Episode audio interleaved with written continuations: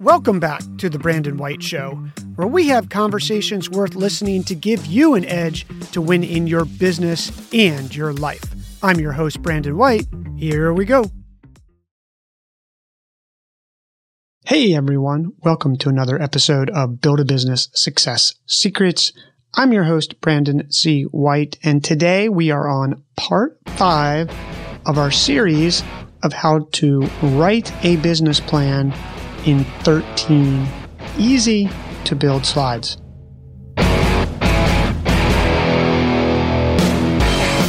All right, we are on part five, and here's where we've been so far. We went over slide one, which is where you give your elevator pitch and set everything up. We went through your problem slide, where I gave you a formula on how to build that formula slide very easy. And we've set up a problem that we have vetted that a lot of people have. Then we went into your solution slide and we talked about how to set that solution slide up and that we don't talk about our product quite yet. And now we are on to our product slide where we actually talk about our product and we show how that solution is something that our product provides. Now, we are really also into the meat and potatoes of our business. So there's a ton of other questions that behind the scenes you need to answer as it relates to your product. Now we are really getting into the meat and potatoes of our business and our product, whether that product is an actual physical project, a digital product, a service, whatever that is. Because we're on a podcast and I can't give you this worksheet, I'm actually going to go through a list of questions that you are going to need to answer about your product. And you're going to need to answer these because you need to build your product and you're going to have to answer them to actually build your business. So let me lay a few of these on you so that you can start to think about them. And you may already have answers to these, which is great. So let me start. If you have a physical product, do you have the manufacturer? If yes, do you have a backup manufacturer? Because if something happens to that manufacturer, which has happened to me in the past, you don't want to scramble when you may have orders to fill and then you wind up in this mess. So, do you have a manufacturer? And if you do, great. Do you have a backup that you've already talked to and that could manufacture your product? If you don't have one, get one. Did your manufacturer give you pricing based on size of order you place so that you can start to understand what the economics of your product or service, or in this case, physical product, looks like? What are the discounts available on pricing? Are there any? If you're going to manufacture the product yourself, what are all the materials you need? What is each of the costs? I used to make fishing flies and have a spreadsheet even to this day where I know how much the hackle cost. I know how much the hook cost. I know how much the eyes cost. I knew how much the package cost. I knew how much in that package, what the plastic on the outside cost, everything. I knew everything. And that's the detail that you want to get. And here's why. Because all of these types of answers to these types of questions are going to go into your financials eventually. It all flows in there. You can't miss this stuff and you don't want to leave it by ch- to chance. Does your product have a shelf life? If yes, how long is it? What are the shipping costs to get your product from the manufacturer to your warehouse? Do you have a warehouse? What do those costs look like? How do they charge you? Do they charge you a set fee and then a per unit fee if you're going to drop ship them? Does your warehouse have cooling and heating? What does it look like? Does that cost extra? What are the payment terms with your manufacturer? Can you get net 60? Is it net 30? How much do you have to put up front? If you're building it, your product overseas, do you hold some of that money back so that when you get the shipping and there's a problem, you have some sort of leverage? Can you make your product on demand? My brother and I learned that the hard way with t-shirts and we had inventory. We got stuck with inventory because we made the wrong bet on the wrong sizes, wrong colors, wrong designs, and eventually got to an on demand model. So, can you do it on demand? Can you outsource the on demand? What are the top three risks with your manufacturer? Do you have those listed? If you don't, list them out. These are all the things. Now, all of these answers to these questions don't go on your slide. These are all backup things that hopefully, if you're listening, you've already figured out. If not, that you need to figure out. If you're building the product yourself, do you have someone who can help take images of those products?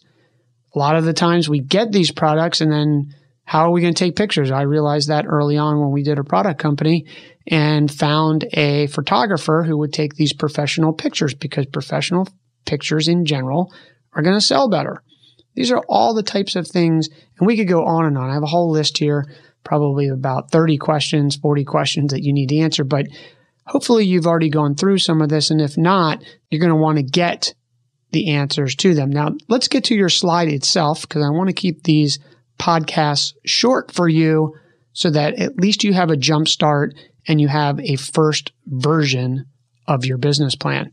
The actual slide is going to have a picture of your product on it and or a video and you are going to tell a customer story of which here's the cool part. You've already set up because in our first three slides, we started to tell a story. We gave a summary with a hook. We then set up a problem that either people can imagine or know. Then we plotted a solution.